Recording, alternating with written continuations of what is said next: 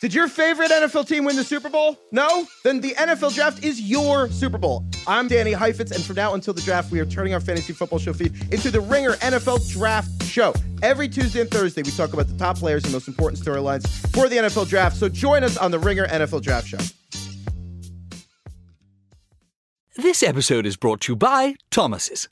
Thomas's presents Technique with Tom. Slicing an English muffin with a butter blade? Boulder Dash! Just pull apart with your hands and marvel in the nooks and crannies' splendor, for each one is unique like a snowflake. Thomas's, huzzah! A toast to breakfast. You could spend the weekend doing the same old whatever, or you could conquer the weekend in the all-new Hyundai Santa Fe. Visit HyundaiUSA.com for more details. Hyundai, there's joy in every journey. On today's episode of One Shining Podcast, the March Madness has begun and it started early. I feel bad for my Virginia Wahoos, especially friend of the program, Ty Jerome, and uh, everyone right now out in Charlottesville. Also, I feel bad for me um, and everyone that believed in my picks. I'm so sorry. We'll talk about all that on the show. I got Kyle Mann live in LA in person. It's going to be a lot of fun. We're going to run through all the biggest storylines of the day. We're going to let you know what to look forward to as we move into day two. We're going to talk about some of the one seeds that could be susceptible all things happening in the March, all things happening in the tournament. A lot going on. Uh, Kyle, producer Kyle. Now we got two Kyles in person. Kyle, are, are you fired up? Do you have someone that that you saw today that you're in love with? Do we have a Kyle's man? Because Dain Dainja's out of the tournament, unfortunately. Uh, yeah, we hardly knew you, Dain, but uh, we, we, we, I was really hoping to get to know you and, and uh, buddy up to you, but it's uh, it's it's Jordan Walsh now. He okay. I just like the looks of the guy. Yeah, uh, and uh, I'm just going with my heart this whole tournament. Also, Tyger Campbell, great name, awesome head of hair. And uh, yeah, Sir'Jabari Rice. I got my eye on you, buddy. Okay, Sir'Jabari Rice. He finally got into Kyle's purview. We're good on that. Um, look, we got a lot of basketball to talk about. It's myself, it's Kyle Mann, it's March Madness. We're going to get to all of it. But first, Woody Durham. He takes the timeout.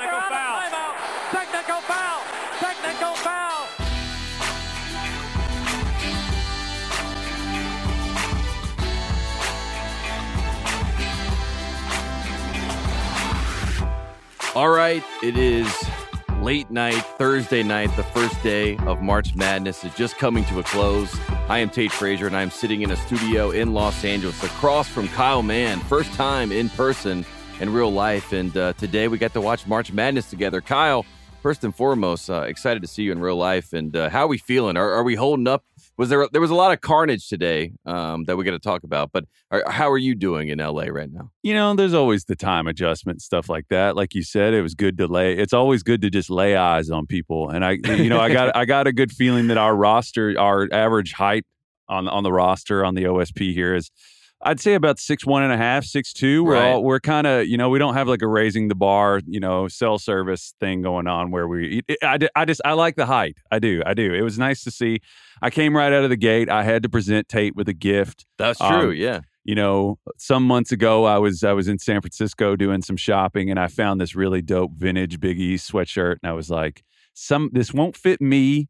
Uh, but I got to find somebody, and I, I just, I don't know. I had a feeling. I just feel, I had a feeling that you were the right person to give that sweatshirt to. Yeah, I'm an old Big East guy. I'm a sucker for the old Big East. So when I saw that sweatshirt, I said, Kyle Mann is a good man, um, first and foremost. I saw that I'm immediately, so but honored. also a bag man because uh, you made this purchase. You won me over. I'm very easy to win over. You know, if you give me a gift, uh, I, I pretty much say that I love you for life. So um, that was all good things. And, you know, immediately, I want to say before we get into the basketball of today, I want to get ahead of this. I'm going to tap my chest uh, to the fans at home, to the friends of the program. I know there's a lot of people out there that listen uh, to One Shining podcast and listen to college basketball podcasts, and they say, I want expert advice.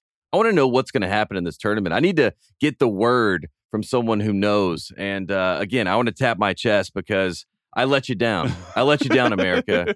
Um, I stuck my neck out. I told you I'm willing to be the fall guy. Uh, I'm not sure that I was re- I was ready to deliver on that uh, so soon in this tournament. I am falling. I am in free fall. Um, I don't know what to do. My head is spinning a little bit. My Arizona Wildcats let me down. We're going to talk about that. We're going to get into all that. But uh, can we start with the good news? Because March Madness started. The tournament began this morning, and I woke up. I was fired up, made myself a cup of coffee. I'm sitting on my couch, and I'm saying, this is better than Christmas. This this is the best time of the year. So much good basketball ahead. I can't wait to watch it all. Um, and as soon as we tipped off, I got my guy Huggy Bear, you know, who just got in the Hall of Fame uh, in 2022 in Springfield. They get all the stats of Huggy Bear. They talk about all of his tournament appearances. They talk about all of his wins. They let you know that eight out of his last 13 tournaments, he made the Sweet 16. Yeah. It was uh, the, the center stage and the central character, the main character of the NCAA tournament to start was Huggy Bear which was a, a, sight for sore eyes. Did you enjoy that as much as I did? Always, always enjoy Huggy Bear. I was always really, I was curious to see what kind of like West Virginia tarp he was going to wear to the game or poncho. I don't know. I almost Yeah. feel like he He's always just, ready for rain. You he know should what I mean? almost, yeah, he should almost just go for the whole like West gunfighter thing and just go ahead and have some pistols on the side Yeah. and lean into it. You know, it's kind of like you were talking about. You're in a free fall right now. Sometimes, you know, there's that part in Dune where they're in the sandstorm and he's like, just surrender to the winds, you know? you know, take just go ahead and surrender to it and, and don't fight it. You know, I, I feel like fighting it is a way to repeat your mistakes. Mm. And I think this is a way for you to just move forward. Short goldfish memory, you know, move forward, Tate. It's all right. We live to play another day, unless you're some of the teams, uh, unless you lost today. And that's the beautiful thing about March Madness is every game's a game seven. You know, you do or you die. Like I said, we're we're bottling that cocaine hit. Like I said again, I'm not endorsing drug use, but I'm just saying uh, that's what makes it so great. Is you see you see some teams, you see some teams clam up when uh, when the pressure's on. You you were talking, you and I were talking about like when Virginia lost that game to uh, you know they lost to the 16 seed you know that year. UMBC. Yeah, yep. they they. Uh, I I wasn't going to say the acronym because I knew I'd screw it up. I was happy. I was happy you jumped in and did that. Uh, but you know, you learn how to weather the storm, uh, I, and that's something that you could kind of see some teams ready to uh, equip to deal with that, and some some not. And I think coaching is is a factor of that too. That I think that we could get into a little bit. How much of that? How do you how do you not freak out when the storm hits? And, yeah, uh, we're going to yeah. talk about because a major storm. So the, the first game starts, and the first storm comes to the Maryland Terrapins, right? Kevin Willard, this is his first year with Maryland. They go undefeated in conference play in the Big Ten. Maryland's had a, a year where, you know, there's optimism, there's hope. But for five minutes, 15 real life minutes, five minutes of gameplay, Maryland looked like the worst basketball team I've ever seen. Yeah. They, they were mucking it up. That is the term we like to, to use on this show. This was a muck fest to start the tournament. It was exactly what West Virginia wanted. West Virginia gets up. They ended up getting up by like 14, 15 in this game. Yeah. And Maryland just looked desolate. They looked like they had nowhere to go. And uh, it was amazing. Kevin Willard does a, a little interview and they ask him, and they're like, "How- How's it looking out there, coach? And he's like, It should be a lot worse. Um, and I thought that that humility and that honesty um, was great to see. But it, it goes back to what you were just saying. The message and the mantra of the NCAA tournament is let's weather the storm. The storm hits Maryland early. They weather the storm.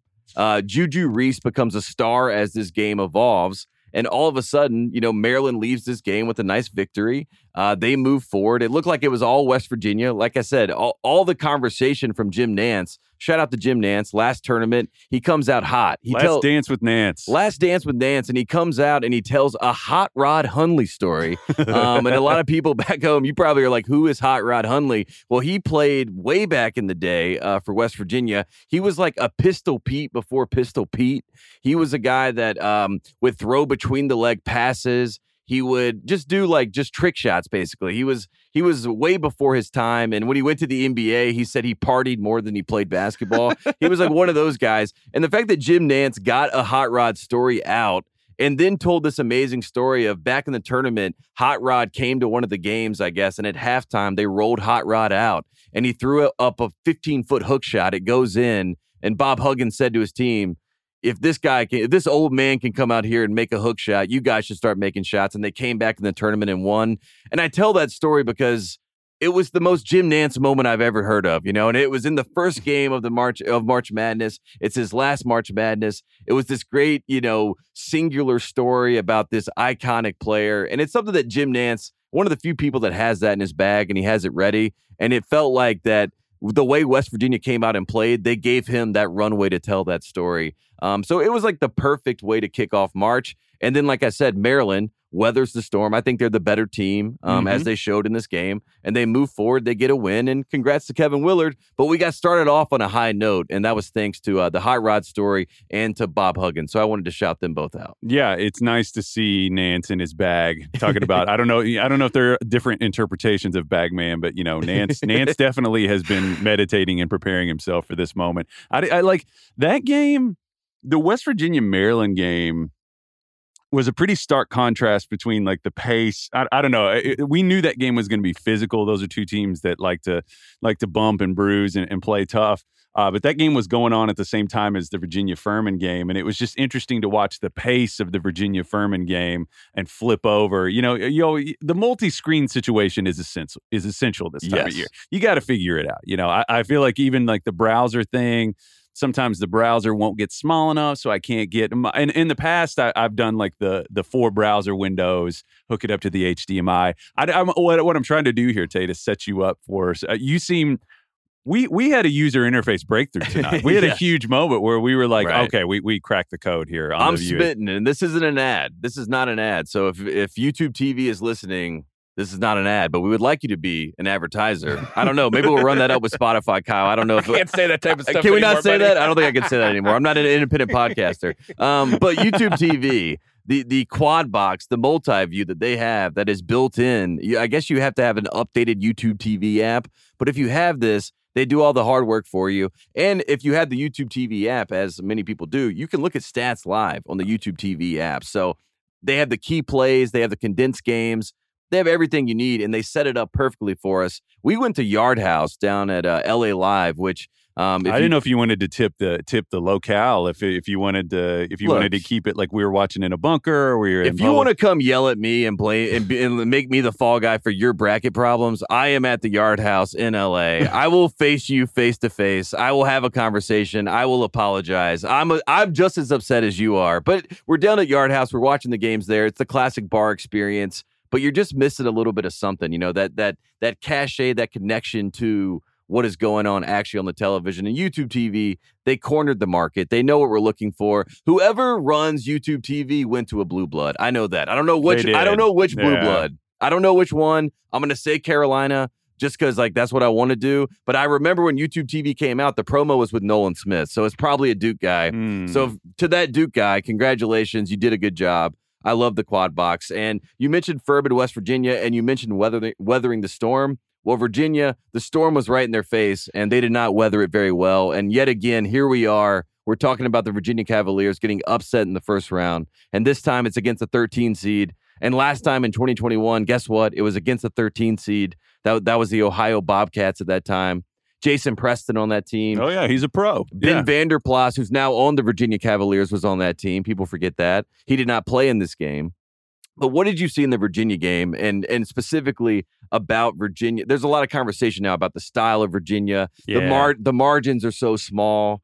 And and now people are questioning Tony Bennett and we're I feel like it's deja vu. Is it 2018 again? That's what it feels like. deja vu all over again, right? Yeah, Yeah. I, I just think this was this was one that people had kind of zeroed in on. I think, um, and I have to, you know, uh, I, this might be. Uh, should we go ahead and introduce the segment, the the the segment of the uh, good, good logic, bad pick? Is right that what- logic, wrong pick. Right, right, yeah, I, I screwed the branding up. On No, that. that's sorry. It's that is my life. And again, to all the people out there that want to come at me, just remember it was right logic, wrong pick. Yeah. Um, so y- this was my edition of right logic, wrong pick. um, and I'm kind of ashamed to be honest with you, Tate, because for the ent- for the entire college basketball season, I've gone on and on with like, oh, I like Jalen Slawson. This is my guy. Like it's always, you know, it's the draft. Yeah. It's it's the That's, what, you, draft. that's what the NBA draft guys do. You, You got to find guys. You, you got to buy into them. you- I feel like Max Lewis of Pepperdine is the one that that a lot of people are like, "That's my guy." Yeah. but I like Slawson for you. You're you're the first guy, by the way,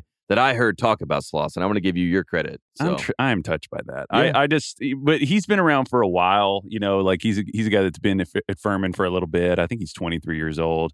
But I, you know, there is a kind of an overlap between. I'm somebody that you know I used to play like indie rock, so I, I've uh, I've said this before, but I've encountered both the indie rock community and the NBA draft community, uh, and they're very similar because I know whenever like somebody starts to get on like a Maxwell Lewis, you'll sense people be like, "Well, that's not that's not obscure enough. I've got to go find somebody." Oh, guess what? Yeah, this guy plays at Indian Hills Community College. Yeah, he quit, took a couple years off. Anyway, but no, Slawson is a guy had a big game, and this was this was a uh, and I, and I, you know, circling back to the point I was making is that like I talked about this guy all year, and when it came time to figure out the bracket, I do that thing where you know it's the head versus heart thing where we we came in and I was like. My heart wants to pick Furman. I know Roger Sherman, our hilarious, brilliant writer at the Ringer. He picked Furman and was rooting for it to happen. Good job, Roger. I didn't pull the trigger. I'm a coward. I knew I knew that Furman could win this game. I'd watched them play Mhm. more games than a, than the average kind of mid major team, and I still didn't pull the trigger. And they they pull this off. And Slawson at times he did everything today. I mean, he did all kinds of stuff. We saw the passing. We saw him like taking people off the dribble. He can be a little chaotic off the dribble. We saw a little bit of that, kind of like Coleman Hawkins, that we'll talk about later, who is way more of a shit show. But um, he, I mean, he hit threes. He was in the pick and roll. Uh, they made big shots, and you know, uh, th- I feel like, and this was with Bothwell not having a, a great game at all. I think he fouled out in like 20 minutes, barely produced anything for them. So Furman might have won this game by more, but there was a play in this game that I feel like is going to stick in the memory of Virginia fans. It was it was a major dough moment that passed. That I, I assume that he was trying to pass the ball. Like throw it into the backcourt, basically. Waste just- time. yeah, Yeah. to just get it away from the get it away from the defense. But it just was a pretty flaccid pass and was immediately caught. And you know, Furman catches the ball, throws it to Peaks, and he he- he shoots a three when it's in. It's one of those magical moments. It's in the air, and you're you're just your heart stops, and you just feel a chill come over you when it's in the air. Didn't even like it was one of those ones that went straight in, didn't even swish. Uh, it was like a skinny person jumping in a pool, like basically. It was like Yeah. it was just like a beautiful three. I mean, and, and that I we kicked off the tournament with an incredible moment there. Uh, I mean, that, that yeah, was Maryland, West Virginia would not have been my pick to start the tournament, but the madness began immediately as that game was winding down, so it was okay. It didn't even matter at that point. And Maryland, like I said, they came to life and made it more of a game. But as soon as you started to see, like UVA had, you know, a 10 point lead, you know, you're watching the scores as I was watching the, the Maryland game. And then I was watching it kind of dwindle down. They were up five at halftime. It just felt like Furman was hanging around, making it a game, keeping it a game. And as we know, that's Virginia, their whole goal of, of the way they play is to limit possessions. Oh, yeah. And they're going to maximize the execution of their possessions. And therefore, they're going to end up winning the basketball game nine times out of 10. That is the Tony Bennett model. That's what Tony Bennett believes in. And that's what Tony Bennett does. And that's what Virginia does. But when you play this way and you limit the possessions, the margins are so thin that when you are the one actually making the mistakes and having the turnovers and having the Kihei Clark throw it in the backcourt and see what happens, and then you have a turnover, those margins come back to bite you in the end. And, you know, in, in the strangest twist of college basketball common sense, Kihei Clark made one of the greatest passes in college basketball history as a freshman, a true freshman. And then as a super senior, makes one of the worst passes in in college basketball history, right? How insane is that? And how opposite is that of of what you would expect to happen in college basketball? And that's no knock on Kihei because, like we're saying, I mean, there was some sense behind it. But then after I saw in the post game, uh, Slawson was walking into his locker room and they had cameras on him as they always do, and he was like, "I can't believe he threw that pass." like I, I genuinely Yeah. cannot believe he threw that pass. And I think everybody at home was thinking, I can't believe he threw that pass. But that is why that was like March Madness in, in a microcosm right there. It was like there's a lot of things that make sense, but this isn't one of them. This tournament, basketball at this time of the year, it makes no sense. And that's why a guy who's made an amazing play at the highest level in this same tournament and won it can do something like that. And that's that was when the madness kicked off. yeah, you never know what the what the one little fracture in the thing is going to be that's going to bring it all come tumbling down. And you were talking about the push and pull of like styles in this game. Um, you know, uh, it it was interesting to watch them kind of go back and forth. Furman was trying to pull uh, Virginia into a faster game, and it, speaking to the style, so like UVA shoots early clock 28.2% of the time, which is second percentile. Uh, and yeah, Furman sh- doesn't want to play like that. They shoot early clock 41% of the time. So UVA is just like, they're trying to just get you to guard later in the clock and make mistakes. And Furman just kept kind of playing faster and faster. Uh, and that- Virginia played their pace. I think that was the thing that kind of shocked me as I started watching the game late. I was I was shocked that Virginia was out of out of sorts a little bit, you know, Mhm. especially with a veteran team like this. But that's why a guy like Ben Vanderplas, who's not playing in the game, as much as you know the the advanced analytics and the on on off stuff, and everyone wants to talk about Shedrick, who in this game was great. He had 15 points, 13 rebounds, four blocks, had a Mhm. great game. But there's like these intangible things Mhm. that I think having someone like Vanderplas on the court actually would make a difference. And that's why I felt for UVA as I was watching this game. It felt like they needed someone to to help kind of shore things up and say, guys, we're at, we're playing really tight right now. Yeah. Let's let's weather this storm and let's hold it together. And obviously they did not. Yeah, the, the, the, quickly just on the analytics. Yeah, I, I like I, the, the on-off stuff can be a little misleading for me, in my opinion, just because like you never people will be like, well, this sample is to this size is legitimate. And it's like, well, you don't really. We can't. We we you'd have to get in the weeds and be like, they played these teams. This means that. I don't know. I just I don't I don't always uh, like I don't always get into. It's that- not always as, as cut and dry as as it's made out to be. But yeah, that was that was a hell of a game and a hell of a way to start. And I think some of these upsets, man, one of the kind of common denominators is do you have the best player on the floor? And I kind of think you can safely say Furman did today, and they pulled it off. We'll yeah, what they- Virginia's best player is Reece Beekman, and Reece Beekman was not the best player on the court today. And yeah, exactly. and you heard it throughout you know the game as they kept bringing up Slawson. And you know, I will say this about the media reaction to Virginia. I know that you know everyone, myself included, has pointed out their their tournament trips. You know, 2018, you lose to a 16 seed.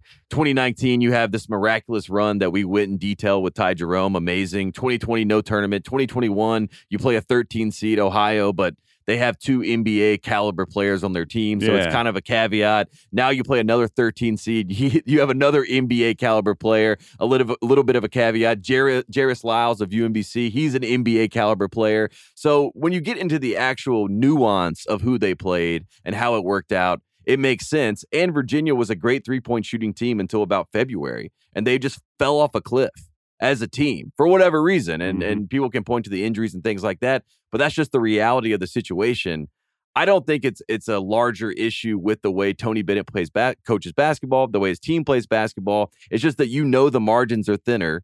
So when the margins are thinner, there's more room for upsets. It's just the reality of the situation. And I saw Pat Forde, um, who's one of these classic Big J's. He wrote a column basically calling out Kihei Clark and saying, you know, that Tony Bennett it would be the worst quote the worst tourney program ever. Virginia would be. Um, and this is the same man who wrote this same thing in 2018 when they lost to UMBC and Virginia came back the next year and won the national championship. So if I am a Virginia fan, I am retweeting that article. It's a great I, I am I am sending that that is great bulletin board material. Tony Bennett will use that. I am not I am not going to write UVA off as a program. I think that's ridiculous. I think it's actually ludicrous, but I do feel for them today. That's tough. Yeah, I, I, I just think that uh, Furman did what they wanted to do. They accomplished what they wanted to do. And Yeah. before we move on, but yeah, they were ten for twenty eight from the three point line, and Virginia was two for twelve. I mean, they just they kept trying to like pound their physical advantage, I think, and uh, just didn't work out for them. Yeah, and they did not win the race to 69 by the way. So for the people at home, Furman won 68-67. I thought that Virginia had a chance to win the race to 69. Um, they'll live to fight another day. But let's talk about another game um, that was fascinating. In fact, let's talk about in general the one seeds today because I think Big storyline. big storyline. storyline because the one seeds, I'm not saying that the one seeds were in games where they could have lost today. There were times where the games were close. Um, obviously, we saw Howard get Kansas a little shook in the first half. Um, Alabama blew out, you know, Texas A&M, but then, uh, you know, we, we got some conversations about, um, you know, what's going on with Brandon Miller. We'll talk about that. And then you got Houston, who let the Norse, uh, Northern Kentucky, give them a run for their money. The three one seeds, which one stuck stuck out to you, Kyle, as uh, oh man, I'm I'm a little bit worried about them after watching this game. And why is it Houston? Because Houston, we just watched. They they're giving me problems. They're giving me trouble. And Kelvin Sampson did not inspire much hope in his post game. Yeah, he he always kind of has that sobered look on his face, like he just he just like splashed cold water on his face, and he was just staring in the mirror. You know, he just the has, Joaquin Phoenix effect. he yeah. just kind of has that thing like, man, I've been thinking about some shit for a few hours, kind of look on his face in his post game interview. And you know, we came in knowing that Sasser had the had the groin issue, which is a difficult thing in a sport where you have to shuffle and slide, and like you know, it, it's really hard to do. There's not a not a lot of ways to avoid that muscle in this game, especially for somebody who like depends on like dribble separation. He's like really good at like getting to his shot. Um, and yeah, it- he dropped a little kind of nugget there about like uh, about Jamal Shead in his post game interview. Said it was a knee injury. Said it was a knee injury. So then you think about the two guys that are kind of powering you, and it's no discredit to you know, Northern Kentucky. You know, Darrin Horn is a great coach. Um, he had them. He looked just. Uh, he he just looks like a wild man. I mean, you- you're talking about like really really getting into it. Um, passion, passionate guy. Uh, but they they gave them a game, and it it does kind of make you think about, you know, what is this going to mean? Is this is this kind of a like a uh, a, a sort of a, a vulnerability? Does this going forward? Does this mean that they're going to have some issues? My bracket is already screwed up. I don't know why that I to- Same, say it to put it mildly. I mean, I had Iowa beating Auburn, and I actually thought that. I don't know why. Why do you pick anything? I just I, I try to make like wild swings sometimes and just think like, well, you know, this maybe could happen. Um, I thought that maybe Iowa could give them a game if they like made them guard them and if like Houston would be neutralized offensively a little bit. That's not going to happen because Auburn kind of kicked the crap and demoralized Iowa at different points. I don't feel like the score is even indicative of, of how that game went. But now we get Auburn Houston. Auburn has some quickness and some athleticism on the on the perimeter with with Wendell Green and Cambridge and and you know and J- Johni Broome inside. I just I, I'm kind of wondering uh, how that game and Jaylin Williams. I, I'm just kind of wondering how that game is going to go. Um, I don't know. Do you have any kind of increased or decreased decreased uh, confidence in Houston right now? Yeah, Houston in this game, I mean, they threw me for a loop a little bit. Sasser plays 13 minutes. You know, he has five points. You know, he already had the injury coming in. There was already questions in my mind about what kind of Houston team are we going to get? I mean, Sasser is the first first team All American since 1980, 1984 with Olajuwon. So, right. So, like, he's that kind of player for Houston. That's the importance of him on this team. And you and I were talking as we were watching him against Northern Kentucky. And it's obvious. I mean, the best player on the court for Houston right now is Walker, Jarace Yeah, Walker. yeah. And when I look at Auburn in that matchup in the second round, I'm saying Auburn might have maybe one or two guys that match up with him pretty well as far as the intangibles um, and the tangibles. I mean, the, the guy has a lot of talent, obviously, but so does Auburn. Auburn has a lot of talent. Um, and they're going to have to depend on Emanuel Sharp, who in this game came in, played 22 minutes, had 10 points, had, you know, one assist, three for four from the field. But the fact that Kelvin Sampson can't rely on Jamal Shead, Jamal Shead plays 36 minutes in this game, six of 15, 13 points. He did not have his best night. And then we learned after the fact that it was a knee injury that was kind of nagging him. So now your backcourt, which is supposed to be the strong suit of this team, by the way, Mhm. that's that's their calling card. They have this great backcourt who, at the end of the day, their defense is going to carry them, and these guys are going to close games for them. and ball pressure too. I Yes. think that's something that th- these things always mirror them each other. Like it, that, that that's a huge like kind of chip in their favor too. Is that uh, and that's that's a thing in the tournament that can really damn you if you can't, if you struggle to guard the ball. It's just that the clock's ticking. Like teams that win titles typically can at least bother you at the point of attack, and you kind of wonder about that, especially defensively for for Sasser. You know the groin. K.D. Johnson is going to go at Sasser, and he's going to see how how he reacts to it. He's going to see him, you know, twitch. He's going to see how quick he can get off, and and that those things are going to be tested early. And I'm sure Bruce Pearl will tell them to go at those guys to see if they can hang out on the court. And that is that's what's scary to me about Houston. And I think that's why Sampson after the game seemed a little deflated because you know you're playing in Birmingham. You're obviously going to have an Auburn crowd.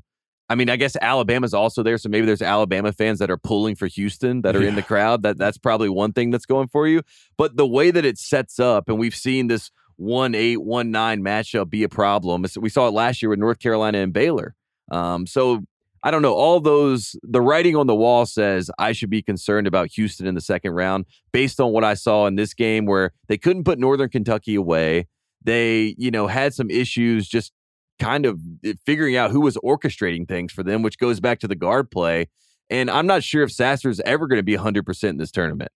And it's the same question as last year. Like Sasser last year, it kept being like, well, wait till Marcus Sasser comes back. And then Houston, wait till the final four when they get Sasser back. Yeah. Well, they didn't get to the final four. You got to get there to get him back to the level you want him to be at. And you might need him to get there in the first place. So that's what concerns me about Houston. And I, uh, I don't know. I, I'm not going to sleep well tonight. You know, as I think about the Houston Cougars, I, I think that Jim You Nantz gonna, is you someone I care laying about. awake, staying staring at the ceiling tape. Well, this is Jim Nantz is someone I care about, and I want Jim Nantz to have his Houston and Houston moment. And I felt like tonight gave me it, it was the same way that the script went off script in the uh, in the championship game against Memphis. You know that was supposed to be Jim Nantz calling Houston's title, and this is the precursor to their real title run. And Penny said, "Not today. That's not what we're gonna do." Um, so I just felt like we're already off script, and I'm scared that we're gonna get really, really off script with this Houston team.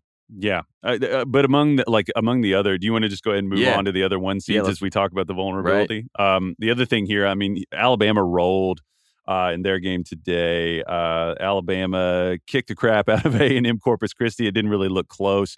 Um, they have the abil- they have the ability to do that. It's kind of like they they don't have like a heliocentric type offense where it's just like man they depend. It's not they're not they have more kind of fluidity and like dynamic like flow to their offense that doesn't depend on one person. Whereas like Houston does a little bit more come from. I just. The, I, well, I'm kind of just uh, bearing the lead here, I guess, or just not acknowledging what I'm talking about. Like uh, Brandon Miller, it was revealed, and I uh, it was kind of reported. I, I have it pulled up here. Tuscaloosa News was talking about that he has a groin injury that he has been nursing since Sunday. This is Nate Oats talking. Since Sunday in the SEC tournament, we were hoping to play him limited minutes. We were able to keep him under 20.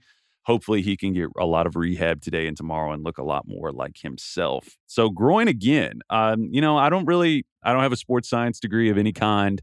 I don't know how quickly you can turn around and rehab a groin injury, but Miller, he was just kind of quiet. I was kind of rewatching some of the clips to see. Played 18 minutes. He was 0 for 5 from the field, 0 for 3 from three, five rebounds, three assists, uh, and one block. What do you think it means for them? I mean, what do you what do you think it means for? Is he like icing on the cake for them, or is he the cake? Like, can they survive a dip in Brandon Miller production? Because we know they have guards. The guards are there and functioning. Um, Miller just seems like that extra thing, like that big shot maker. The thing, like when the game maybe you've schemed the other. I don't know. I always talk about like when teams scheme each other to gridlock. The shot makers are the things that kind of separate. Exactly. It's like Miller's the thing on the big stage. He's your he's your your trump card. Mhm. Um, whether you get into kind of a dry spell, can they survive it without Miller? Is kind of what I'm wondering. And I, I mean, I think the guy that they look to as the replacement in those moments is probably Quinerly, Jahvon Quinerly, who's a former five star, was at Villanova. You know, obviously he's played great in the SEC tournament in the past. I think he was the SEC tournament MVP when they won in 2021. But Jel- Jelly Fam also we should say. yeah, right. He's one of those guys that maybe they turn to him and say, okay, we can give the ball to Quinerly. I like Sears a lot. Sears uh, transferred from Ohio. So we keep going back to Ohio. But I, I mean, Clowney and Miller to me are the two guys that have my attention as far as the the talent and the ceiling of this team. And, you know, in this game, Clowney, he only plays nine minutes, but he has 10 points, very efficient, 10 points, four rebounds. I mean, he had foul trouble. That's why he only played that amount of time and the game was already out of hand. But Pringle comes in off the bench, replacing him. He plays 20 minutes. He has 19 points. He goes eight for 10 from the field and he has 15 rebounds. Yeah. So they have a guy who comes off the bench and gives you that kind of production. They have Bediako, their big, who can dominate a game himself, especially with his rim protection. So the front court of Alabama, I feel like is shored up. I feel like it's exactly what you would want to make a run. I trust their backcourt. I really do. I think Sears is one of the best guards in the tournament. But the real difference, the real thing that takes them to that, you know, level where you're wondering, can anybody beat Alabama is Brandon Miller. Yeah. And it's kind of the same thing with Houston, where it's like, I like the infrastructure here. You got all the pieces, but where's the star? And if the star's not out there, that changes, that dims the light. Of course, that's how it works. And that's what's ha- that's what's happening with Alabama. That's what's happening with Brandon Miller. And you can talk yourself. Kyle's choking up over there thinking about Brandon Miller not playing. Um, you know, we're we're at a point where that we have to have these conversations because these one seeds aren't the one seeds we watched all season. Like this, if Brandon Miller is going to have an injury and not be able to play, you know, that dynamically, drastically changes who Alabama is. I mean, that that's just that, those are the facts. They're they're talented enough to still make a run, but that still is the we're t- talking about a different team. Same with Houston, which is fascinating because these are the one seeds and these are the favorites to win the title. Yeah, uh, I guess I guess uh, to flip it back the other way, I guess I'm just looking at this. Kyle, are you okay? Yeah. Yeah. Okay. I will say we had a great night. I think one thing that I realized today that I enjoyed was that Kyle and I both have like the right amount of rural in us. Like I'm going to say, like yeah, th- we had a moment where we were Mm-hmm. talking and we were like, hey, I was like, hey man, growing up, my dad, my family, we got a lot of we got a lot of free Marlboro products, a lot of just Nice. Marlboro swag. Kyle was like, me too, man. We were like, oh sweet. I was, As you can Talking tell, about Marlboro. as you can tell by the coughing, lots of Marlboro products. Kyle coughing over me talking about Marlboro is great. and then uh and yeah, then we were like, yeah, my parents listened to Garth Brooks, mine too. And we had a moment where uh that song "Hard to Handle," which is an Otis Redding cover, but uh, that song came on the cover version. I forget who played it. Came on over the Mhm. you know the touch tunes, Yard whatever. House. Yeah. Yeah, and we were sitting there, and I just was thinking to myself, Kyle was to my right, and I was thinking.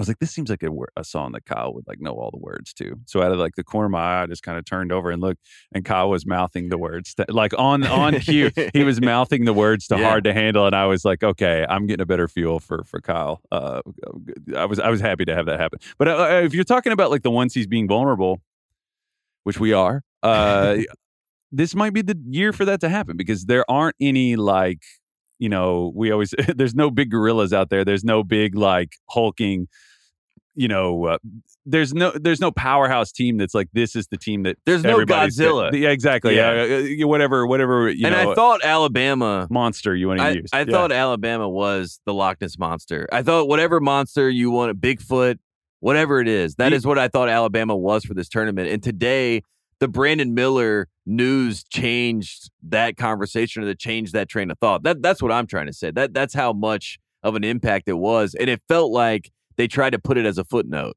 yeah, You know, it felt like it, was, a Friday news dump. right, yeah. right, and we and we know how Alabama does with those things. That's what I mean. Oh man, Yeah, you know, I mean, that's that's what we're dealing with, though. So this, in general, uh, is a conversation point. And then what's even crazier about these one seeds is we talked about Houston, and Alabama, and their susceptible, you know, tendencies at this point. And then we go to Kansas, and I, you want to talk about footnotes. The head coach of the Kansas Jayhawks, Bill Self, did not coach in this game. Norm Roberts, former coach of St. John's, is stepping in, the assistant coach. And the reigning national champions, a team that should have probably been the number two, number one seed over Houston, based on the the if you want to look at the their quad record and all that sort of stuff. Regardless, the committee said they're the third one seed. Didn't really give a great explanation, but that's where they put them. But if you read between the lines, it looks like they did that because they weren't sure if Bill Self was actually going to coach this team. And in the first game against Howard, he doesn't coach this team. Howard makes it a game. Shout out to Kenny Blake. He did a great job Oh, for yeah. the Bison. First time they were in the tournament since 1992. But Kansas, without their head coach, without Bill Self, without, you know, the coach that is, you know, revered by everyone in college basketball, they're not as scary and they're they're not the same team that we expected them to be in the tournament, which is another fascinating. How does every one seed have a storyline to look at other than Purdue? Purdue's the one that looks the safest right now. Yeah, there are there are years where you steal titles. I always say, like Kentucky stole a title in 1998. I always Mm-hmm. say, like Duke. Uh, I think personally, bias uh, stole a title from us in 2015. They stole one in 20, 2010. Yep. come at me, Duke. Uh, 20, just- 2010 is the one. No, no, I mean, yeah, you, you Even Connecticut in 2014. Connecticut's stolen too. Yeah, Mm-hmm. I, I just think there are years where you're like fav- you're the favorite, or and then there are years where like shit happens, and the, and I feel like this is one of those years where somebody's going to snag one where they weren't weren't the favorite potentially. I think that's interesting. Not not to, not to downplay Purdue. I just I- it, it just feels like this chaos, this carnage could lead to that kind of an outcome. And Kansas, you know, they won their game uh, despite you know Kamala Harris, uh, you know, just really really tough opponent. You know, you got Kamala Harris on your side. That's a tough thing to overcome. I Yeah. think. You know, uh, It's good when you got the U.S. government behind you. yeah, I tough mean, day. I'm not Unless I you're the can't- FBI investigating colleges for fraud. I mean, I guess that's the only time it didn't work out. Uh, tough day. You know, tough day for me. I can't relate to having the government on your side. Joe Biden picked against Kentucky. Um, I just I don't want to overreact, but I did kind of start scrolling on my phone for like MAGA T-shirts and things like that. I, don't- I don't I don't want to, but I don't want to overreact. Yeah. But I mean, I Um, will say Joe Biden. Joe Biden didn't picked Yeah. Arizona, by the way. A lot of people are pointing the finger at me, and I just day. and I have to keep I have to finger point to Joe Biden, you know, or Jay Bilas, whoever whoever wants to take the blame. I like I said, I'll be the fall guy, but both let's fall together. Yeah, both Let's fall JBs together. hurting you there. Yeah, it was a tough day for the Sure, Democratic Bieber Party. picked Arizona as well. You know, all the all the JBs.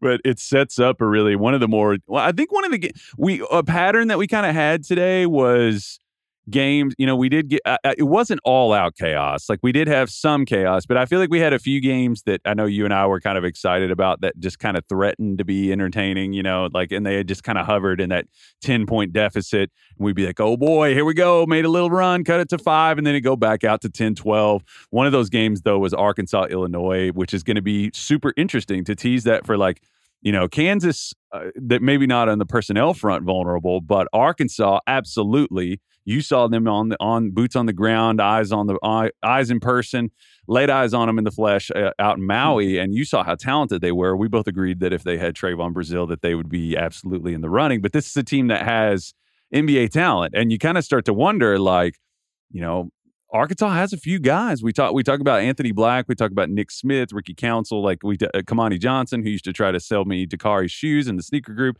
Um, I'm not going to say he's like an NBA talent, but they have they have a puncher's chance, I think. When we talked about the the perimeter talent in the West region, uh, how impressive it is. I think Arkansas could give them a game, man. I, I really think that Yeah. this could be I don't know. It's going to be interesting to see what what kind of a rage Musk gets into. Uh, he was he was pretty fired up today, but that game, uh, it, it's a classic classic uh, eight versus a one seed game. Like, Arkansas is maybe the most talented eight seed when you talk about top to bottom. And if you look at the top 100, ESPN top 100 recruits, which we know is the worst site, but let's do this for the exercise. uh, Illinois has nine ESPN top 100 recruits. They had the most in the tournament. Who did they play? They played Arkansas. Arkansas has five, which is, you know, tied for 10th in the tournament. But they beat the team with the most top 100 recruits. And then they go and play the next team who has eight, which is Kansas. Yeah. So they knocked off the team with the most top 100s. Now they play the second most.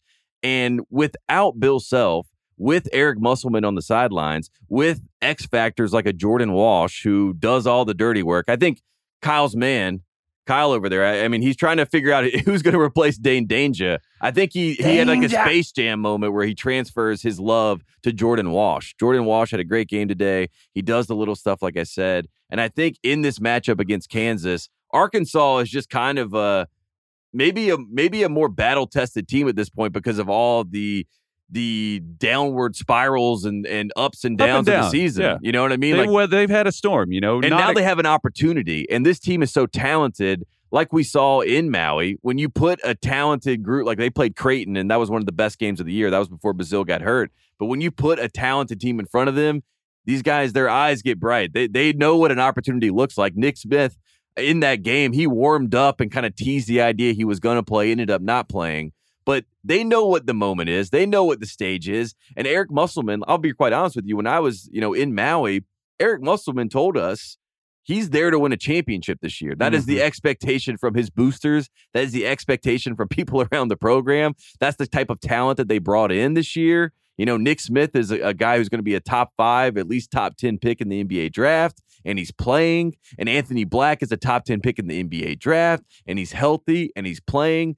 And as you look at this matchup and circle it, it was a game where, you know, Illinois hung around a little bit, but for the most part, they dominated this game Mhm. and they have a great opportunity in front of them. And if they have the better coach on the sidelines, advantage Arkansas.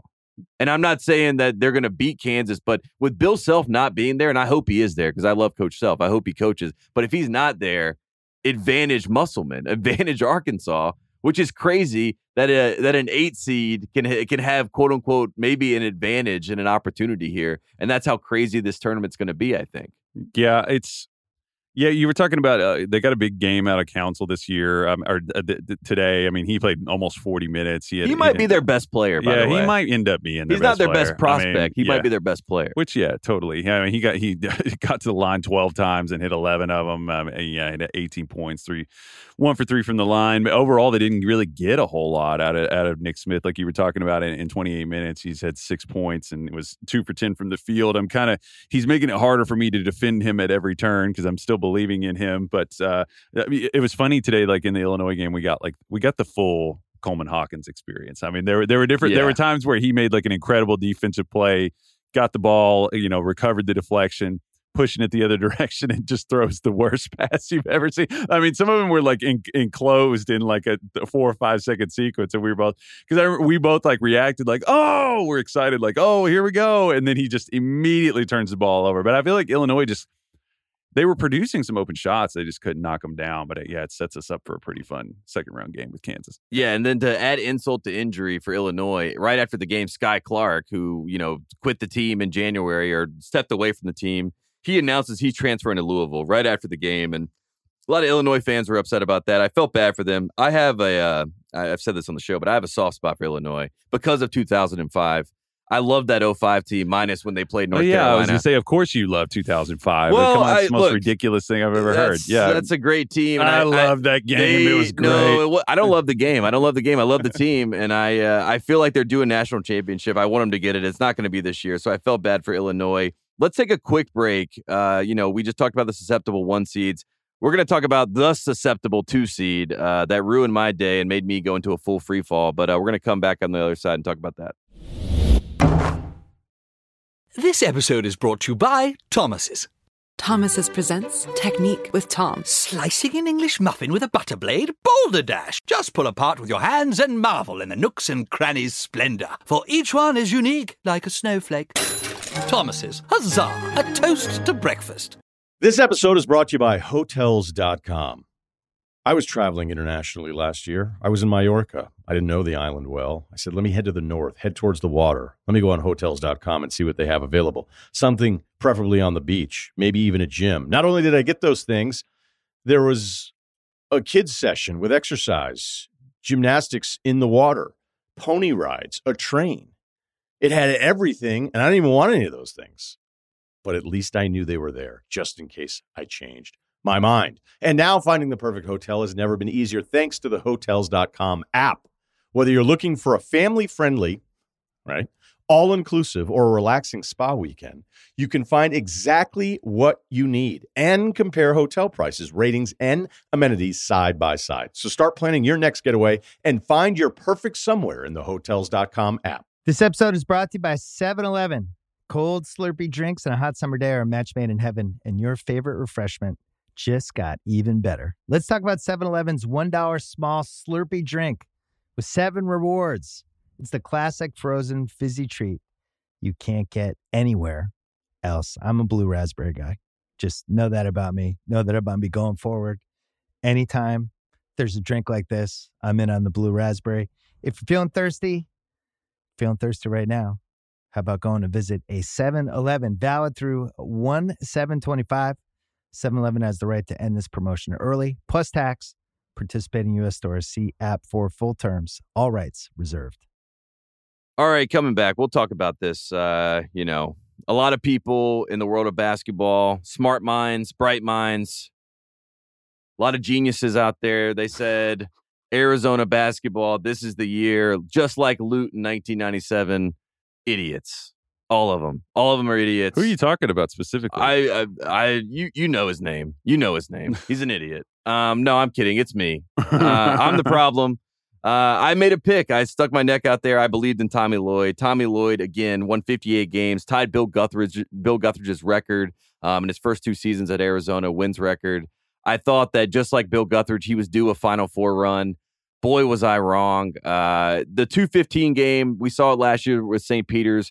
Um, we saw it with Oral Roberts, you know, the year before that against Ohio State. It has become a thing. Um, and Arizona, in particular, this is their second time that they've lost to a 15 as a program. They're also the only program to have lost to an 11 seed, a 12 seed, a 13 seed, a 14 seed, Making and history. a 15 seed. Yeah. So if you're an Arizona fan, at least you're making history. At least you're sticking your neck out there. It hurt my heart to watch.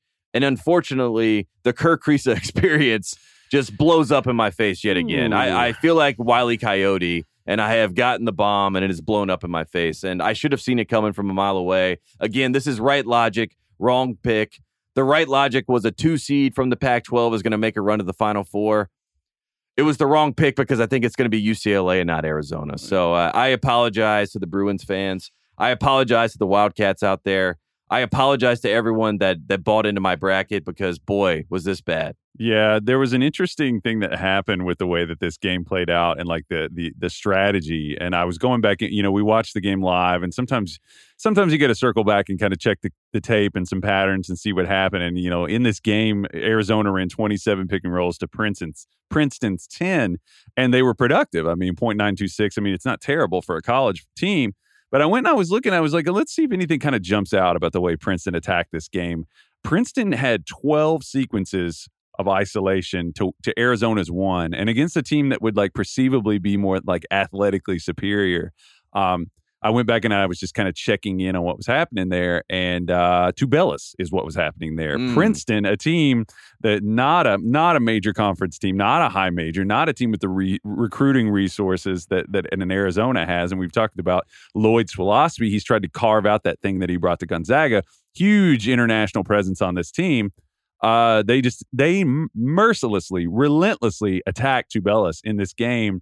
Whether it was in the pick and roll, they tried. They were just it was crazy. You and I were like watching, uh, like rewatching some of these sequences where they would they would just try to find. Uh, they they would go so far out of their way to attack Tubelis, um, and it, it, really really hurt Arizona. And it, it's a thing like where you know over and over again, you would just see Arizona uh, help defenders jump into the gap to try to help, and then they're just like burning a ton of calories trying to you know recover. And you made a good point that they did recover, but that wears you down like over and over again. And it's like for for this game to have played out the way that it did, and Princeton still pulled it off.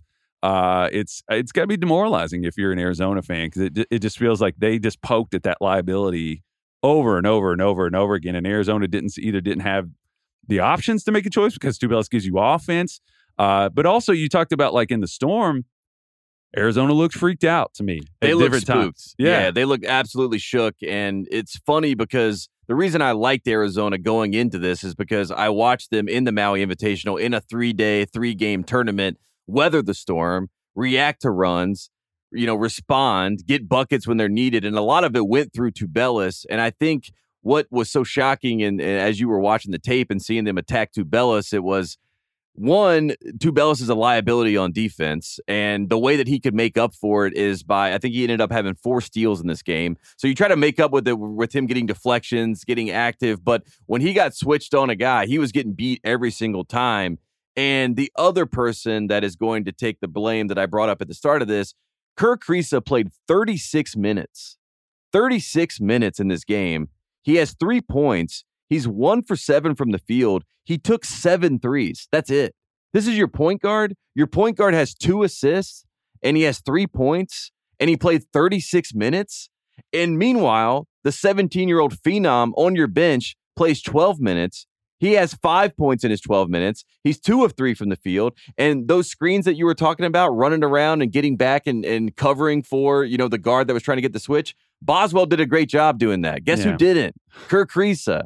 So I I just you can you can have a steward of an offense like that. Like you can have a guy who doesn't have a huge like production like output, like not a ton of points, kind of just uh, ho- like he running had the foul show. trouble as well. But- he was worried about fouls. He ended up with four fouls in this game. So I I, I can see that. Pelle Larsson also had foul Yeah. trouble.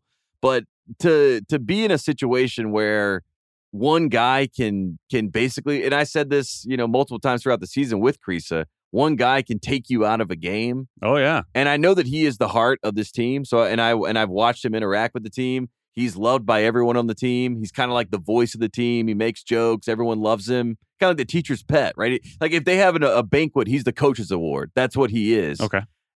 Tommy Lloyd, please put this man on the bench. You know that like that was what I was yelling in my heart of hearts during this game. And it's no knock to Kerr because Kerr is talented, but sometimes he gets caught up in his own game of trying to be the hero, trying to make the big shot that saves them.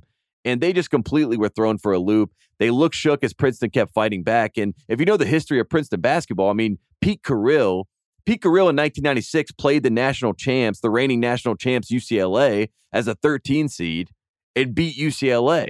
Princeton is that was Pete Carril's last big, you know, hoorah moment in basketball. But Princeton basketball, when they've been put in these positions, they play good basketball. They make things happen. I saw Chris Vernon put out a tweet like, "Let's go to my Tigers." I, you know, I guess he went to Princeton, um, or if he just he likes all teams with Tigers. I don't know what it is, but it, it was one of those games where how do we not see the trap right in front of us? And I'm basically talking to myself right now. How did you not see that Princeton is the kind of smart team that can make Arizona look dumb? And that's what happened today. And for Tommy Lloyd's sake, everyone wants to talk about Tony Bennett and the tournament and things like that.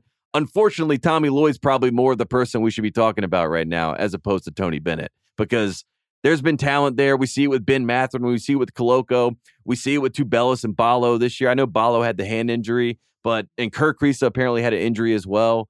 But A lot the- of injuries. a lot yeah. of injuries are coming up, but uh, they they tend to come up after the game, um, which I don't like. the LeBron broken hand syndrome. Yeah, right, yeah, right, and that's what today was with Arizona. I I am uh, I'm hurt. You know, I, I am Ed Reed in the locker room. You know, I put my heart in this. put my I'm heart in this shit, man. and uh, and I can't believe this is the way that it all played out for Arizona. They had such a promising season. It felt like they were due a run, and the fact that it ended this way, you really just have to give credit to Princeton because they ran a great game plan. Things went their way, and as the game got tight and got close at the end, they wanted it. And Arizona, like we said, they did not look like they wanted it at all. So Looked a little aimless at times. You Yeah. know, that's that's the kind of the thing that that that jumps out whenever you watch some of these teams. It's like, what are they running? What are they doing? You know, you whenever you whenever you start to get that vibe from a team, it's that's when you can kind of feel like yeah, you know the, the the purpose that they come down and try to run. Sometimes the defense dictate dictates that, but you know it's uh, it's a tough one. It's a tough one. I'd, I'd love to get kind of the Gallup poll on the approval rating of some of those of a couple of these guys because this is a repeat of last year. This is this is the stuff that you know got them knocked out last year, and it kind of just makes you wonder. Um, you know what if if there's a breaking point or if they maybe bring somebody in to kind of just I don't know. They got a lot of questions to answer. I think. And when they have a team that goes and is tough against them and pushes them, like Houston last year, like TCU last year. I mean, Mathurin saved them against TCU, mm-hmm. and then they get to the next round and then they got physically pushed. I think they got to get some toughness in that group. I, I love the international flair. I'm a sucker for it. I'm a fan of Tommy Lloyd. I love their bigs, but they got to have some nasty. And I don't know where they get it. They probably can find it in the transfer portal, but they got to get somebody when even if Princeton can punk you, we got a problem.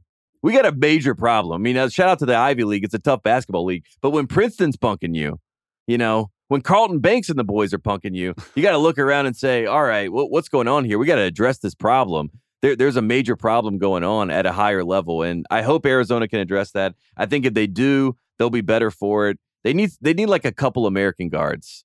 Can I just say that? your take? Give me some American guards, like just one or two. just give me one or two American guards, and I think you're going to be all right. Um, but need to get an American boy in there. Get an American guard in there. All right. Well, there you go. Arizona broke my heart. Uh, that's all I got to say about that. Before we get out of here, let's run through some of our OS peers. These are the guys that we highlighted um, before going into the tournament. One of those guys that we both love plays for Mizzou. His name is Kobe Brown. And if you didn't see Kobe Brown play today, I'm sorry. Kobe Kobe Brown played great. Um, shout out to Ryan Odom, coach of Utah State, obviously the guy behind the UMBC upset. Coached a good game today, but Mizzou and Kobe Brown, they were just too good. What did you see from Kobe Brown? And uh, he he won America over, I think, in the first game. Oh yeah, there's probably a lot of people who don't know about Kobe Brown, and it's interesting to see this like wave of kids named Kobe coming into the league. I'm Yeah. named after Cal Macy. I wanted to just throw that out there for anybody that Shout gives out. a shit. Uh, no, I mean in 33 minutes he had 19 points, seven eight, seven of eight from the th- field. Three for four from three, eight rebounds, two assists. He just kind of he just he fills up the box score all the way down to the end. Whether or not he's getting like a triple double, but he's just somebody that just accumulates. I compared him to like a Georges Niang type. He's just a smart player, switchable. Uh, he had a heck of a game today. Yeah, I was proud of Kobe Brown. I was excited to see Mizzou get a win.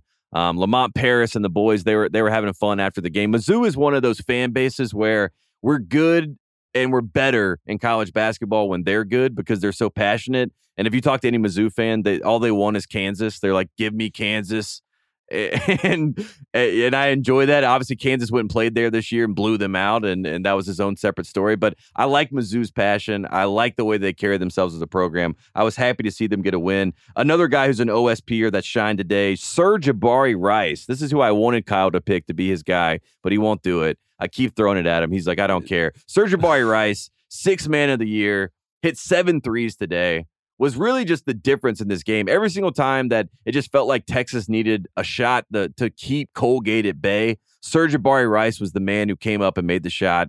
He was electric after the game in the post game. I feel really good about Rodney Terry after this first iteration in the tournament. I think he did a good job. And then the fun wrinkle I pointed out to you, Rodney Terry was scouting Penn State because he is, you know, obviously he was the assistant coach. Now he's the acting head coach. Mhm. So he was doing the scouts as the assistant coach, but now he's the head coach and he's still doing the scouts. So shout out to Rodney Terry. I love to see that. Texas looked great today, and our boy Sir'Jabari Rice was hot as ever. Yeah, Texas was awesome. I was telling you last 10 games, they've defensively really locked in. I know that's something that they focused on and talked about as an older team, really old tournament, as we talked about.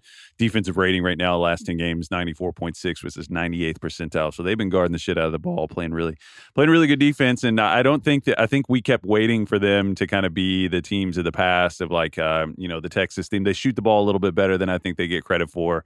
Um, they're going to be tough, man, because, you know, if you can, if you can defend, you can kind of weather talking about weather in the storm, you can kind of weather offensive droughts and things like that. I, I think they're going to be um, they're going to be tough to play, man. And Colgate had the number one three point shooter in the country. And Jabari Rice, after the game, when they were talking to him, he said, "We talked before the game. We're going to limit them to six or less threes. Colgate hit three threes. So Texas had a game plan. They knew what they were going to do. They knew what they were going to limit. They got exactly what they wanted out of this game. And Colgate, one of the best three point shooting teams in the country, does mm. not. So that says something about Texas. Yeah, Keegan Records is the is a big guy with a man bun for Colgate. I was mm. really hoping that I figured that could be one of maybe Kyle's men potentially. Um, I was hoping to see him get going. It didn't happen. Uh, I don't know. It just kind of felt like uh, there were there were a lot of kind of Cinderella dreams uh, you know, squashed today, and this was this was one of them. It's just like, yeah, they just kind of choked the life out of them throughout that game. Yeah, my dreams were squashed today, so I can I can get a I can get down with that. I can feel that. All right, before we get out of here, let's just run through and get some shout outs. I want to shout out Brian Dutcher. Um, this is his first win in the NCAA tournament, the head coach of San Diego State. Dutcher was a Steve Fisher uh, disciple took over at SDSU. They had some great programs or some great years within that program, but he still was waiting for that first win in the NCAA tournament. He got it today over College of Charleston, a really good basketball team. That was a game that maybe flew a little bit under the radar, but it was good to see San Diego State get a win for the Mountain West because the Mountain West. They hadn't won a game in 11 straight before that uh, in the NCAA tournament since 2018. Sheesh. So, uh, yeah, the Mountain West really needed that. Shout out to Brian Dutcher. Um, that that was much needed. Shout out to Duke, by the way. Um, America, they were all over Max Abmas. They were all over the idea of Oral Roberts getting the 12-5 upset. I tried to tell you, America, they will not go down easy. This yeah. Duke team is a lot better than they were earlier in the year, and they dominated this game, right, Kyle? Yeah, it was. It, you could just feel it coming. This Oral Roberts team isn't as talented as that one that made it. Uh, you you were even making the point that you think they're a little overseeded, or maybe even a lot overseeded. I think uh, they were like a 14, 15 more so than a 12. Right, but they came into this game. I mean, like Dereck Lively had a heck of a game just in yep. the opening minutes. I feel like they established the tone of just like, nah, this ain't gonna happen. You know, he had like six blocks early on in the game, four points, twelve rebounds, uh, just dominated it defensively. And I was telling you, I was like, I feel like if I were Scheyer and the Duke staff, if uh, you know Chris Carrawell, is Nate James still on the staff at Duke? No, Carrawell's there. Yeah, uh, I always like Carrawell, but uh, as a player, but yeah, like I, I, feel like in the in the in the lead up to this game, uh, Scheyer must have just been like, you know, man, the talk around this game is that Abmas is going to make a fool of you. Yes. Like there's kind of because Lively's kind of gotten criticized that you know he was like protected in you know kind of zone coverages in high school and he's been exposed and stuff like that. He came out and made a big statement today. And you know, a- Abmas is like a career 2,500 point scorer. Uh, that that career I assume came to an end today. I don't know if he's going to get like a, a, COVID year. I assume not. we don't know anymore. Now yeah. anyone can play for uh, however long at this point. Yeah. Yes, yes. You can't you can't get rid of anybody. They just keep coming back. But uh, yeah, Duke Duke just they're coming around. They're getting healthy. They had those talented guys. You talking about stealing the titles, Duke? I don't know. What does it do to Coach K's legacy, uh, Tate? You know, what do you think it does to Coach K's legacy if if Scheyer comes in here and immediately wins a title like that's this? that's a great question, and I've been tinkering and thinking about this as I was watching the games today, and I keep saying to myself, look, we all know right now your Mount Rushmore of coaches, Coach K is number one, right? If you if you have anything else, you're just a hater.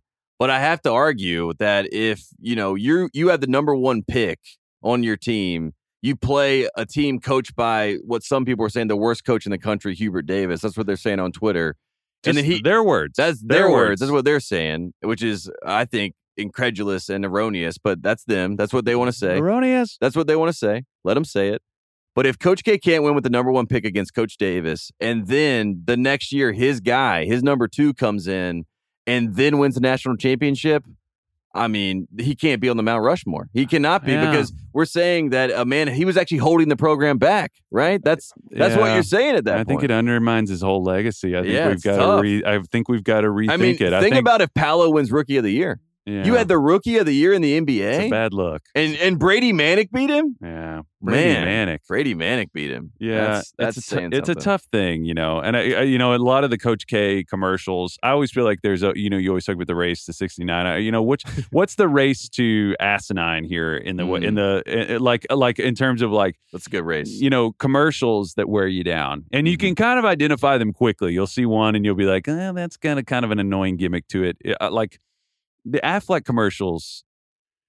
I Coach don't K, know. Mr. K, and Dawn Staley. Th- those are the ones you're talking Don about. Dawn Staley, great, love legend, you love know. Dawn Staley. Want to say that? you know there was a there's some dialogue in there you know dawn staley's like hey there's a goat there's a goat in our presence and he's like you know story of my life i'm not you know i'm not trying to indict the writers of that commercial or you know give them a hard time But what I'm I saying just- is, yeah, he the yeah. goat if he lost to Hubert Davis with the number one pick? I think we got to rethink all of it i think bob knight was right to wear a green sweater to his to his win ceremony back in madison square Well, he did that for I- Army because Coach K is an Army guy. At the end of the day, that's what people know. Everyone knows that. That's that's close to him. everybody but me i guess uh, but yeah like uh, i knew about the army thing i guess to do, do, do that calculus we stay with the bit tate Yeah, uh, no, yeah i just think um I think we got to re-legislate his whole career. I think if Duke wins this title, and I hate to say that, it sobers me and upsets me. To, Yeah. I'll just kid. I'm just kidding. It doesn't. No, we're kidding. all, we're but- kidding. It's actually it's uh, fun to have Mr. K back because I missed him. You know, like I, I un, unfortunately I do kind of miss him. And then this is this would be like in Austin Powers, right? If Doctor Evil stepped down and says, you know what,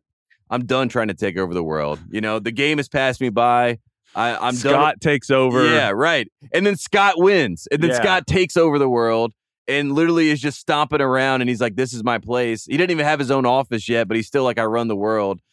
That is what we're looking at. And if that happens, like we would have to reevaluate the whole thing, you know? Oh, yeah, and if you're number two, like no, we need number two to Number step in, Chris Carrawell, and let us know who actually is the guy. Yeah, we'll I- talk about it. We'll figure it. out. We got time. We got time. I yeah, I just I think all of this is going to push him to take the army job, and then next Right. year we get a we get another 15-2 and, and you know army versus. I think that's the only way for him to win this back. I'm not trying to set all these things into motion. I also wanted to add um, something that I was really noticing today is how much Brad Underwood looks like Brendan Gleeson. I just wanted to throw that. If you Yeah. just literally just swapped Brendan Gleeson onto the bench for Illinois, I wouldn't. I just see, I, you know, I just see like like a weathered coach who's seen some shit. Like I just see Brendan Gleeson. He absolutely could pass as a as a, as a basketball coach, and I could easily see Brad Underwood, intense guy, you know, Mhm. carrying a lot of demons. I could see him, you know, I could see him uh, serving as Mad Eye Moody and Harry Potter. I don't know. I, Right. I'm not saying that. I, I'm just kind of on a costume thing. I think Bob Huggins should go with the guns and things, and I think Brad Underwood should absolutely get a false eye that twitches around. Just lean into it. That's kind of a theme of the show, Tate. I think is like lean into it. Lean you know? into Don't it. resist. Uh, I, I just think that those things should happen. Um, his stress level seems high. Hopefully, he can get some relaxation now that uh, the must bus ran him over. Yeah, Uh, take a break, Brad. We love you on this show. Uh, the Banshees of the Illini, I guess, is what he is. Um, let him let him live his life. Let him have his fun. Uh, a couple more notes before we get out of here. Shout out to Rick Barnes. He survived the first round. Louisiana. They gave him a game. My my Raging Cajuns. I saw it in person. Bob Marlin. He was fired up. He almost made it happen, but Rick Barnes survives, moves on, going to play Duke. That'll be a fun game. And finally, shout out to Micah Shrewsberry and Penn State because a lot of people um, did not want to pick Penn State, myself included. They didn't want to believe in Jalen Pickett. Jalen Pickett is an OSPer. Lock it in. Only player in the country that has averaged six assists and six rebounds. He's a special kind of player. I like him, man. I like him. I He's- like him, and I like this Penn State team. They're a tough team, and Texas A&M I thought was maybe a little underseeded. And boy, do I look dumb again because uh, Penn State got it done today. They dominated this game. Yeah, they were kind of like uh, they were kind of like fiddling with the gun that they wanted to shoot people with over over the over the like we were underseeded thing, and then they were like looking down the barrel and they shot themselves with it. Like I, I just feel like it was it was it was a tough look. It wasn't what you wanted. I'm sure that that Buzz will have them bouncing back, but I I also was going to say, um, yeah, Pickett Pickett just. I- I feel like people kind of got introduced to him today, like a character, because he got that funky game. He's got that like he's got that Mark Jackson thing where he'll he could just as easily hit a dribble pull up three in a pick and roll, or he he sees a little mismatch and he does that Mark Jackson like I'm going to back you down, I'm going to punish it. He just that game was never close, man. Uh, T- Tamu, uh, t- the Texas A&M, they just uh, can I call him Tamu? Do people call him that? I don't know, but you can. I'll allow it. I just yeah, Kyle says it's fine. yeah, well, you know, Kyle's the standard for all ba- college basketball wisdom, so I think we just keep moving here. Uh, yeah, I just I Pickett Pickett had a hell of a game. Penn State had a heck of a game, and, and Pe- speaking of people who uh, who picked or didn't pick them, I just wanted to throw out there that I picked them. So You did pick them. So did I. Kyle picked them as well. Just listen to these guys. Don't listen to me. Fade me. Um, I think I put five picks on the Bill Simmons podcast, and I think all of them have not hit yet. Um, Kansas to make the Final Four is still outstanding. UConn, my heart pick. A lot of people are talking about my head pick. My head pick is always going to be wrong. My heart pick says UConn. They're still in the field. So lock in on that. Think about that. Tweet about that. Um, and that's what you should focus on, America. Don't worry about the rest. We got a great day of basketball tomorrow. It starts early. This was day one. This is day one, and I'm already filled up with excitement. I'm already ready to go for day two. We got USC, Michigan State to kick things off tomorrow. We got Andy Enfield, Tom Izzo. That's going to be a fun game. Um, is there one game tomorrow, Kyle, that we should circle that you're looking forward to? Um, we got a lot of good options. I think NC State Creighton might be the game for me that everyone wants to see. I think we're all excited about it. We're Yeah. a DJ Burns pod. We're a Terquavion Smith pod. We like those guys. We like Baylor the way Scheierman we love. pod. We're Scheierman guys. I Yeah. was insufferable. All Kentucky fans were. I when he picked Creighton, I threw a, a hissy fit on Twitter. I was like, I think this is a mistake. Cal should have picked Scheierman. Uh, just doing my typical insufferable thing. I think Indiana Kent State could be an upset. It probably won't be because I pointed it out. Uh, and then uh, That was one of my picks for Bill, so that's definitely not going to happen. In fact, if you were taking Kent State right now, change course, go Indiana, hammer it home, and we'll see what happens. I don't know if this is something we can leave in the pod, but could you do an impression of Bill being mad at you for giving him the wrong pick? Are you allowed to do it? Are you allowed to do it? Tate, what the hell? I just like I think a lock. a lock. But no, I don't think Bill cares because he called Princeton. You And did. I picked Arizona to win the championship, and Bill bet Princeton this morning. so he gets it. He knows me. He knows what's going on. He kind of middle fingered you there. He, you you came on the show and he just turned around and was like, "Nah." He's it's like- kind of the uh, He's like, I don't know. I like Princeton. it's the uh, it's the I always say it's the Homer Simpson meme where he has the card in his pocket. He's like, "Do the opposite of what the boy says." That's kind of what he did there to you. I thought that was that was, right. a tough beat. Uh, yeah, the That was crit- right. I'm. I don't know. I don't want to fixate on the Creighton NC State game, but I think it'll be fun. And uh, yeah, I think uh, obviously I'm a, I'm a little bit dreading the Kentucky Providence game. I know people are probably going to delight in my misery on that, but you know what, Tate? I'm going to lean into it because it's going to be more fun for people to laugh at me if I'm miserable. So, and I'm kind of starting to talk myself into this these matchups. I'm sorry. I just want to apologize. I know my Kentucky people that you know that dip into my college basketball stuff. I got it, you know, some comments about, hey man, you were super negative." negative, and he like, I was doing a bit, a little bit, but I was kind of half serious. You're hedging your heart. but we worked our way back to it. I'm kind of like thinking, like, I kind of like these matchups, and like I kind of could see them getting to the Sweet 16, but they won't do it just because I said that. So I'm kind of, I don't know. I'm ready. I'm ready. I'm excited for the. I'm, I'm excited for day two. It's gonna be good. It's going to be great. It's a lot of basketball that we're going to watch together. We're going to be right back here tomorrow night. We're going to run down all the hottest stories of the day. We're going to talk about some of the commercial. We'll talk about some of the stuff, the nuanced stuff we couldn't get into. There's too much to talk about right now. Kyle is literally waving us out of the studio. He's Yeah, like, I want to go home. pissed. Please shut up. Please shut up. That's what he's saying. But look, this is March Madness. This is college basketball. This is One Shining Podcast. I'm Tate Frazier. I apologize for my Arizona pick. I really do. Um, I still love you all. I still love the friends of the program. And as Kyle just said, it's better when there's Schadenfreude, right? There's be- It's better when people can come in and laugh at the misery. That's what we want. We're all here together. We're all friends of the program. We all just want good basketball. That's all that matters. I don't care about my bracket. I care about a great tournament. And that's what we got so far. The madness will continue. We will be back tomorrow night. Kyle, anything else before we get out of here? No, I, I just, uh, yeah. Good. Let's get out of here. This is One Shining Podcast. Appreciate everyone listening, and we'll see you tomorrow night.